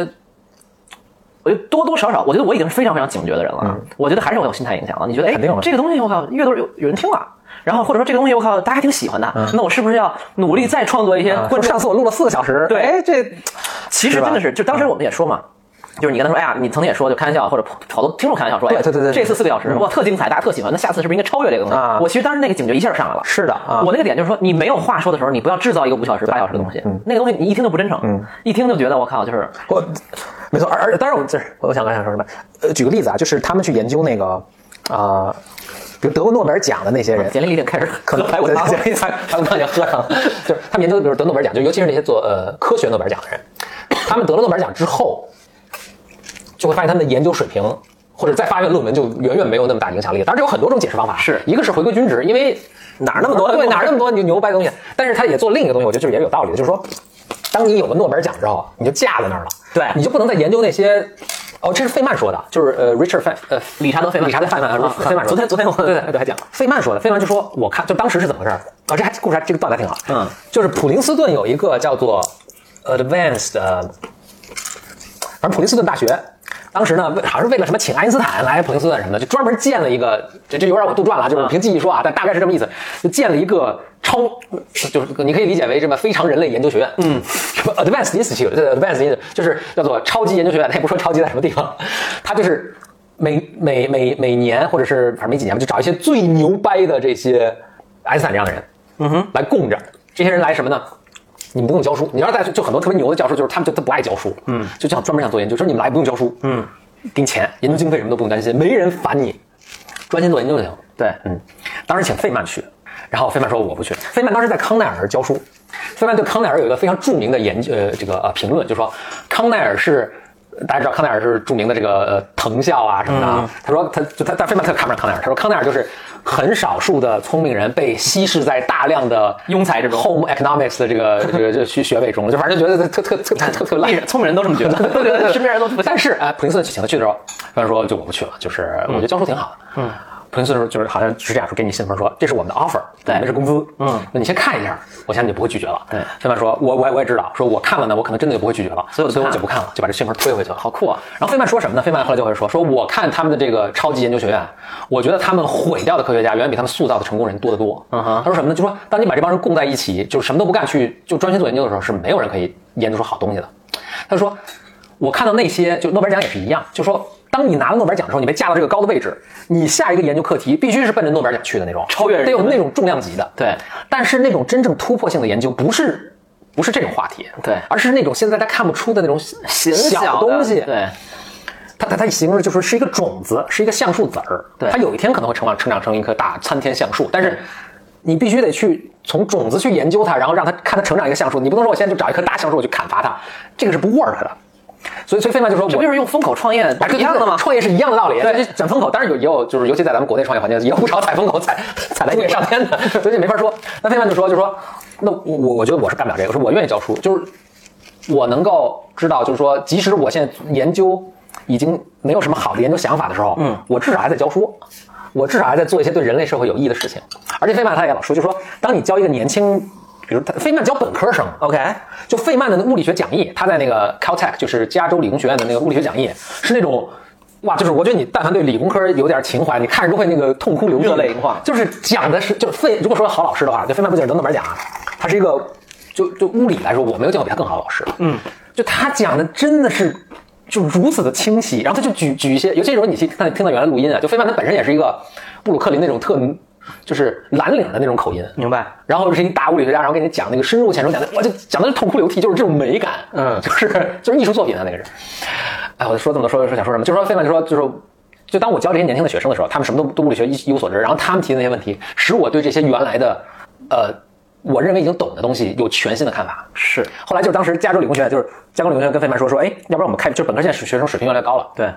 我们以前的那个 quantum 就什么量子物理学，我们都是研究研一研二才教，但是我们现在本科就可以教了。你要不开一门本科的课去教这个教这个，非常说好，就是呃研究了一个月回来说，我发现我没法把这个东西讲得特别简单！讲等本科生也能理解的。那这个没什么，他就补了一句说，这证明其实我们还完全不懂什么是量子物理学。fuck，我操，牛逼人士 真他妈牛逼！这太费曼就是太就是就是说那么多得诺贝尔物理学奖，你能讲出几个？就是费曼之所以能够就是大家就是能把他架到这个位置，就是这这他对。可能他不仅是对物理，就对人生、嗯人生或者对什么，或者可能更具体一点，就是怎么什么叫理解一个东西，什么叫你去教一个东西，他的理解是跟就是我觉得完全超越一个档次了。牛逼。呃，说到这儿，我觉得大家可以去 Google 一个词叫费曼技巧或者费曼学习法吧，就是它是讲费曼的一个小小的技巧，就是说他怎么认为。啊，他他认为什么是一个东西对一个东西真正理解的东西，我就不讲了。我曾经在一些其他场合讲过这件事儿，但，呃，你讲讲吧，讲讲吧，就是其他场合大家可能也没没听到。呃，就简单说吧，其实呃，费曼有一个非常核心的概念，就是以教代学。什么意思呢？就是说，他认为当你能把一个东西简单的解释给一哎，就是刚才那个对，不懂懂给其一个不懂这个领域的人听，外行嗯的人听的时候，你就真正理解这个事情了。所以他鼓励大家就是说，如果你想学习一个概念，最好的做法就是你先去查这个概念的各种资料，然后你找一个人给他讲。你讲到的时候，你肯定说，哎，这块儿卡壳了，或者对方问你不是问你一个问题，我答不上来，嗯，然后你再回去反攻，然后你再回来给他讲，再回来反攻，再回，最后你这个通特别通顺了，而且你能把这个东西抽离的特别好了，你就对这真正真正理解嗯了，啊，所以刚才说量子物理这个这个这个这个这个例子吧，我觉得非常让人感动，是就是他说说，你看我没法把量子物理简单的解释给一个大学生能听懂的水平，所以我证明我们人类还对这个东西一无所知，或者知道的非常不懂少，。嗯，还没敢研究明我白靠，就这种高度，我就是，哎，那我再胸我再那我再讲个段子嗯啊，就是你刚才说费曼什么学习法，对，呃，还有一个著名叫费曼解题法，嗯哼，三步没听过嗯，他说费曼是怎么解，就当你给费曼出特别难的题，费曼是怎么解这个题的呢？第一步，写下问题，嗯，第二步，认真的思考，第三步，写下答案。 这不是把把大象把大象搁冰箱里，拢共分几步？费曼解题法，这是段子 吗？对对对，忘记是真的假的，反正就是就 Freeman Dyson。就是他是呃嗯跟费曼同期，应该是跟费曼合作过的一个物理学家，就是他他也在普林斯顿那个超超超级人类研究超级学院的，好像他终生在那儿就是做研究。好像听过这个名儿弗曼戴森很有名，是不是戴森吸尘器的创 始人？ 消费者消费者你戴森曾是戴森弗曼戴森还是谁谁说的啊？嗯说天才分两种，一种天才是哇，你看我这人真天才，但是我能理解他为什么那么天才，就是说，比如说他是他跟我和风的构造没什么区别，但他就是是我的一百倍。就他速度比我快一百倍，对或者他这个知识比我渊博一百倍，对就是他是就是我能理解他，就是但是他就是我一百倍，是这是种天才，是，还有一种天才是，你就就是一黑盒子，根本不知道你完全没法，我这怎么想的？你无就是你无法在脑中建构一个，就是说它的模型，就是模拟它的思维方式。就是你可以模拟，但你可以很慢，对吧？但你可以模拟。嗯，就大家都是学过图灵机，所有图灵机 都是 都是一样的，回到图灵机了图灵机就所有 Turing machine 图灵图灵机都是一样的，对吧？然后他们他们比所有的状态机。state 啊，这个就不说了。 State machine state machine 就图灵机跟状态机是本质上是不同的，但所有状态机都是一 样的。还是很好笑对，这就是你的纳 什平衡的比喻。不说了，他说这种天才是你永远无法想象他是怎么工作的。嗯，费曼就是第二种天才，他是个魔术师，你你没法模拟他的思维。哎，我觉得有时候，比如呃我熟悉的领域，有的运动员也是这样嗯的，有些运动员就是我靠特快，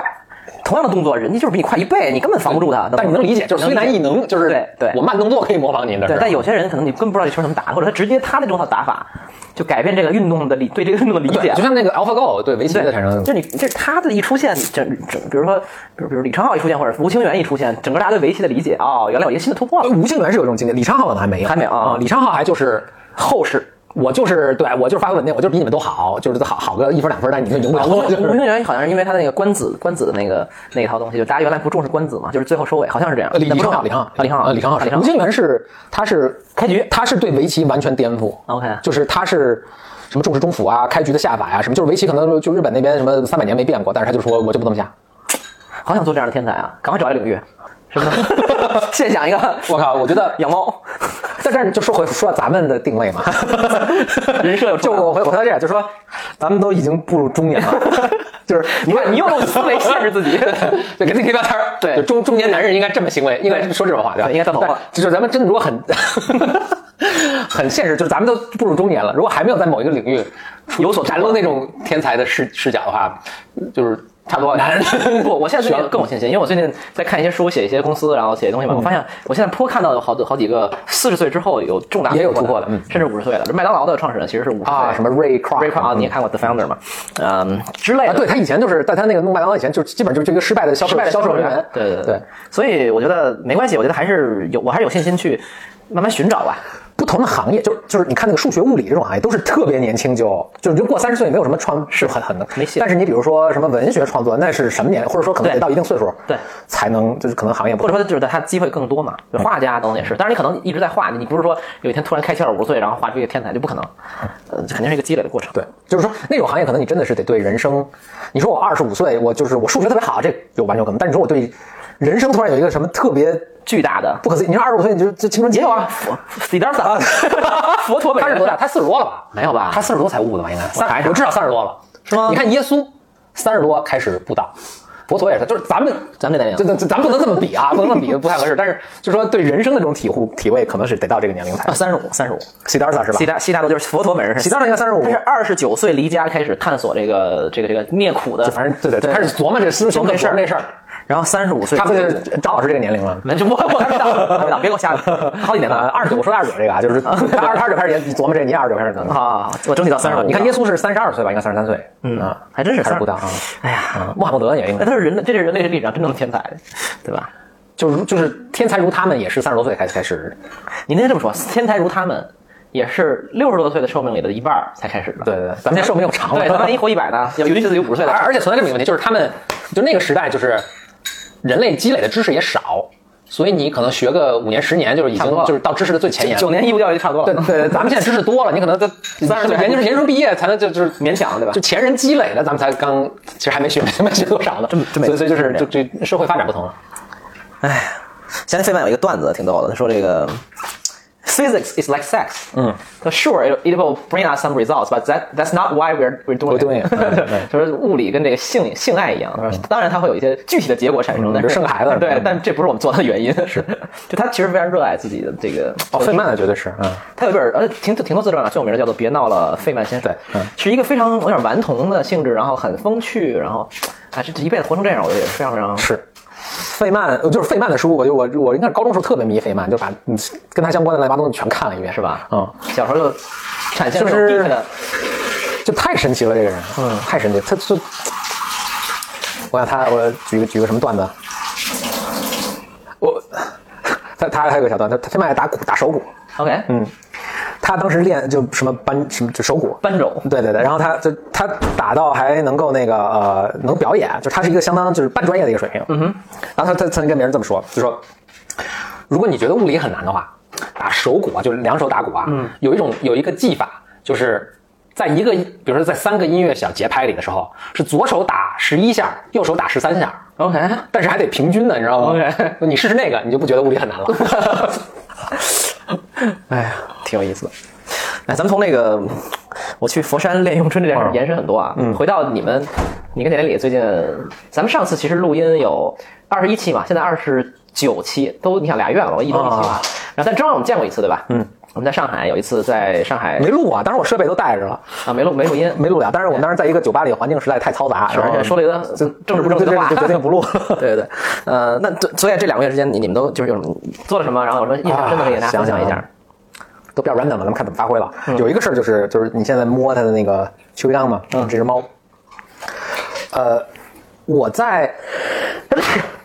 我们决定收养这个猫的时候，我有一个特别大的担心或者阻抗是什么呢？就我不养乌龟嘛，啊哈，我老担心这个猫会去弄这个弄这乌龟，欺负这乌龟咬它什么的。然后，简历你是要加入吗？酒足饭饱， 今天那个排骨汤要开 始吃冰激凌，看美剧。哇塞，你这个是周末实在是我当时特别大的一个担心就是，这邱培刚会就去欺负这乌龟。对，乌龟我养很多年，所以非常担心他们的这个什么，呃，结果发现就是这个邱培刚这个猫，它见着乌龟就跑，魂飞魄散，屁滚尿流。 简历，你有印象吗？就这个，就是它现在我记下了。 就是他现在连那个就乌龟，我们放在厕所里嘛，他根本就不敢进去，就是就就远远的看，然后乌龟动一下，就哇就魂飞魄散就就跑了。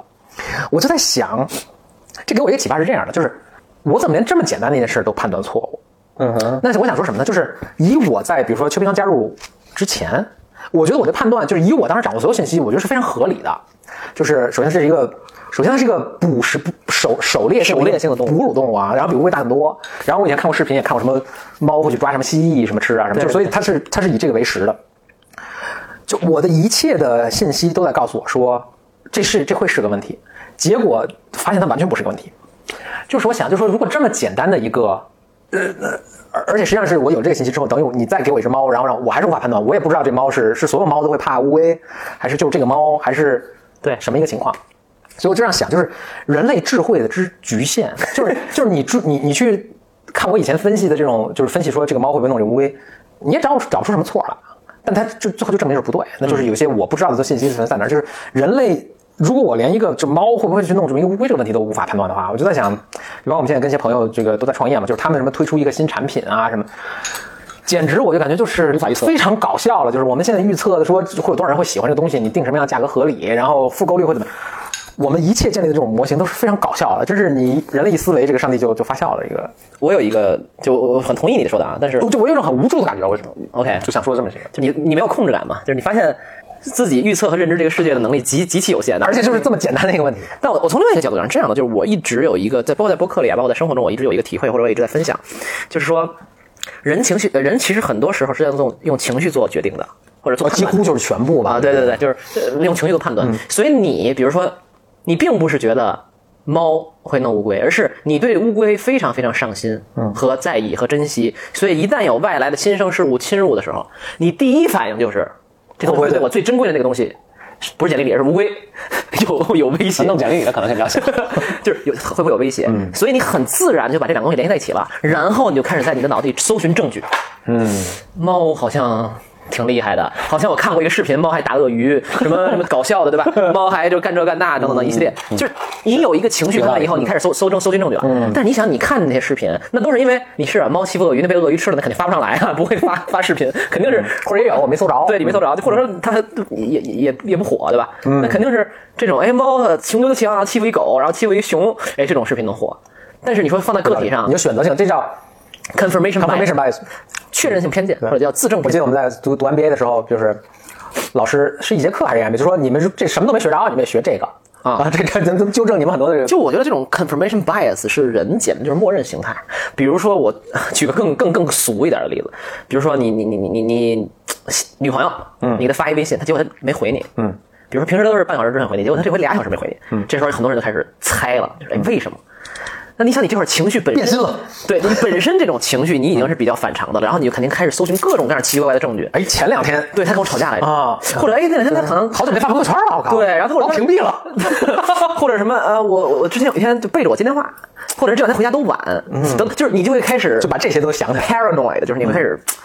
等等，对吧？就是搜寻证据，但实际上这些东西有没有关系？有可能是有关的，那可能在大多数情况下，在百分之九十五的情况下，它根本就是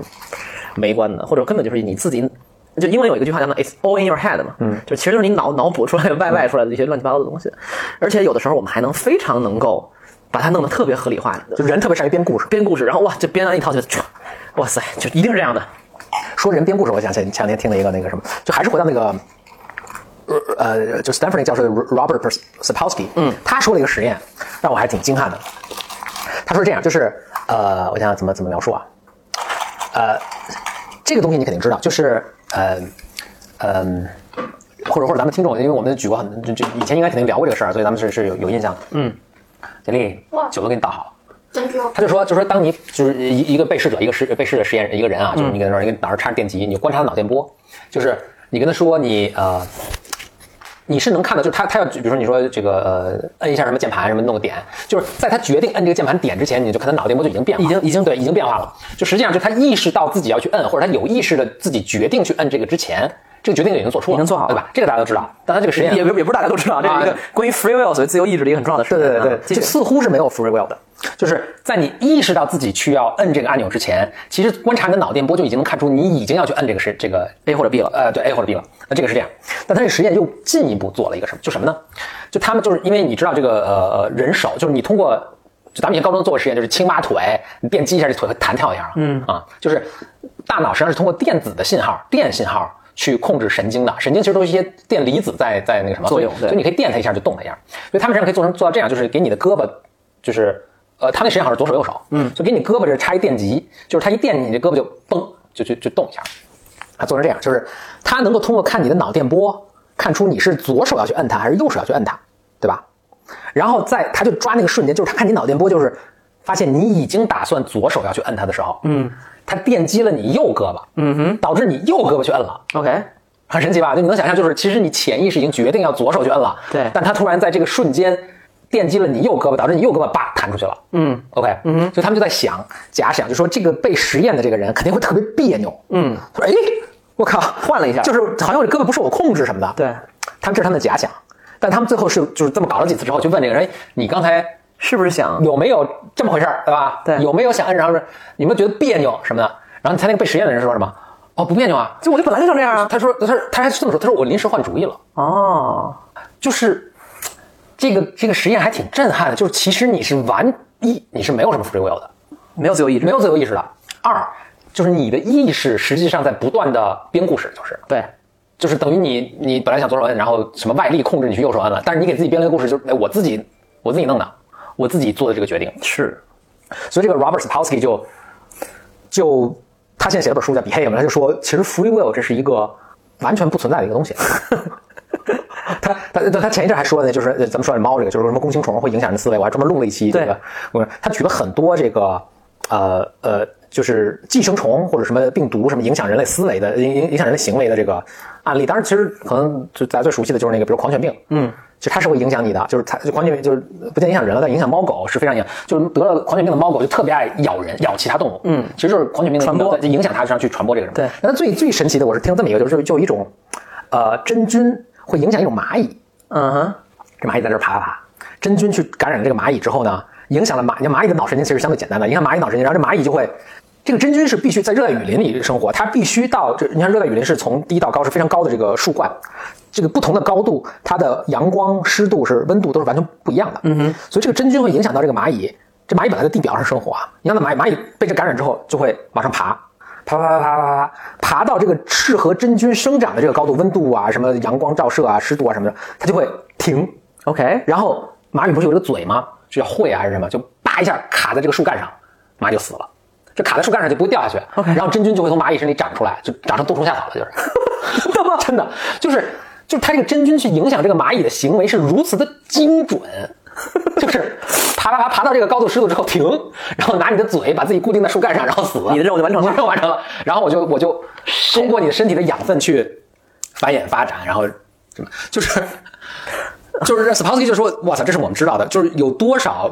我们周围的，不管是这种化学物品啊，或者是其他什么真菌、病毒、寄生虫啊，在影响我们的思维。就是我们其实是没有任何 free will 的，这是一个相对悲观的态度，但是这个非常神奇的一有点有个点研究。像那个 Richard Dawkins 这个理查德道金斯说的那个自私的基因嘛，就是人某种程度上是以这个怎么讲，就是某种程度上我们都是我们基因的一个受它控制，其实我们的是存在的目的就是一个传播它传播这个基因，为了传播它。那另外有一个就是最近我在简单的看一些呃一个小领域的书吧，叫做具身认知，叫 embodied cognition。具嗯身认知是啥呢？啊，它这这个最简单的例子就是，我人没有 free will 这个事儿也很，就或者人的意志是受很多东西影响啊，就这这个点。他举了一个特有意思的简极简单的例子，说有的时候我们去让人帮忙，嗯啊，就帮一个小忙啊，就比如很小的一个 favor，然后他说，如果你是在对方拿了一杯，他们做一个实验就是冷热水是吧对，啊拿了一杯对冰水，对，找他帮忙，和对方拿了一杯热水，你去找他帮忙，他有时候反应是不一样的。是啊，因为这个时候就是，其实你想想也是这样。后来我我就说这东西反正是不是有点那种，因为你也知道现在就是各种太神道啊这个对，因为心理学领域很多东西就是有点也被辟谣了现在对，有点争议嘛。但后来我发现有一个东西是对的吧，就是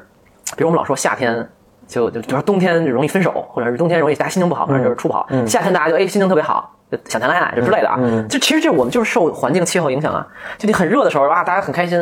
你冷的时候就是觉得哇阴冷，然后不爱跟人打交道或者等等一系列的东西。然后还有一个就是说，还有一个东西嘛，就是还有一个跟我觉得跟 embodied cognition 有点关系的，就是人们的动作和姿态也会影响我们的心态的。嗯，哦比如说呃讲演讲的时候，经常有一个技巧说你要这个。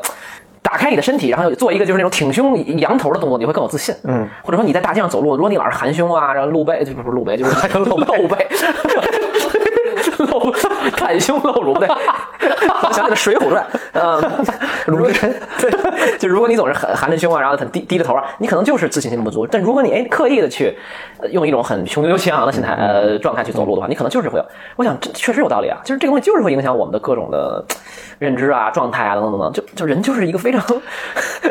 奇怪的，我是就就这个这个东西也挺有争议，但我觉得确实挺有是是有一定道理的。包括我刚才跟你说的那个，就是人类的你的思维，哎，怎么会说这？就一方面可能没有 free will，但是另一方面你的你的意志你的思维是对你的身体反过来有很大的一个影响的。就是像我刚才说的那个，就是呃，就咱们录录之前我说的那个，就是他们找几组人，第一组人是真的去锻炼身体，举哑铃什么的；对第二组人是只是坐在那儿想象自己举哑铃，但想象的特别具体。啊，第三组是这个对照组，就是就是想一些什么其他的嗯无无关的事情。结果他们发现，就是当时第一组那个真正去锻炼身体的那些人是确实体力增加了，但是他们第二组那个 就只是想象，就坐在沙发上想象自己去举哑铃的人，他的体力也增加了，而且就是他们增加的程度几乎就能达到第一组的那个百分之八九十，就是你的思维对你的身体的影响是非常就不可思议，就是我们现在可能还不真是不太理就解、是这个，思维既会影响身体，身体呢也会影响思维。嗯。然后呢，听着还挺违心的，但是好像确实是有有一些这个道理在里面。就是我们就是人身体是个人太复杂的一个东西，我们是只只能说现在就完全不太理解。对啊，所以有的时候就是肢体的交流是超越语言文字的嘛，嗯，对吧？拍你一下啊，或者等等各种，其实确实是这样的。嗯，哎 呀，对，所以有时候我经常看这种东西，我觉得就跟你一样，就是有点。无助， 就是你明明你知道自己是这么一个脆弱的一个东西，对吧？ 太容易受各种各样。今天可能心情好，你写的东西或者你的认知也非常有限。对，就是今天心情不好啊，什么看什么都不对劲。哎，喝一口。但当然这这是一个好处，是说如果我们接受这个事实的话，其实那你意识到你是可以通过改变环，就是其实很多什么所谓自我帮助的书也都是沿这个思路去写的嘛，就是你可以通过改变自己的所在环境环境有什么吃什么呀，或者是怎么喝不喝咖啡什么之类的，你是可以去影响自己的，不管是工作效率也好啊，或者心情也好啊。对啊，之前我们录播可以会不是也说过嘛，就比如说我有的时候就会早上放某某特定的音乐，这一天可能心情就会哎好一点。是，就你中午如果吃，我忘了吃，比如说是很高碳水化合物的一个东西，估计是高碳水吃完就特困嘛。你下午对，其实这也很简单的一个对呃一对一的一个逻辑，就是你这不你你下午肯定就觉得很不嗯精神不集中啊什么的，而且你效率大家可以试试看很低之类的。嗯，对，所以我觉得现在就经常说什么 biohack 或者是什么，哎对对对什么 life，其实是个 hack 是吧对，就是你拿自己身体做各种各样的实验，然后等等等。咱们先先喝排骨汤，对对， 我有一个提议，咱们就喝点排骨汤。暂停一下，咱们排骨汤。 I live for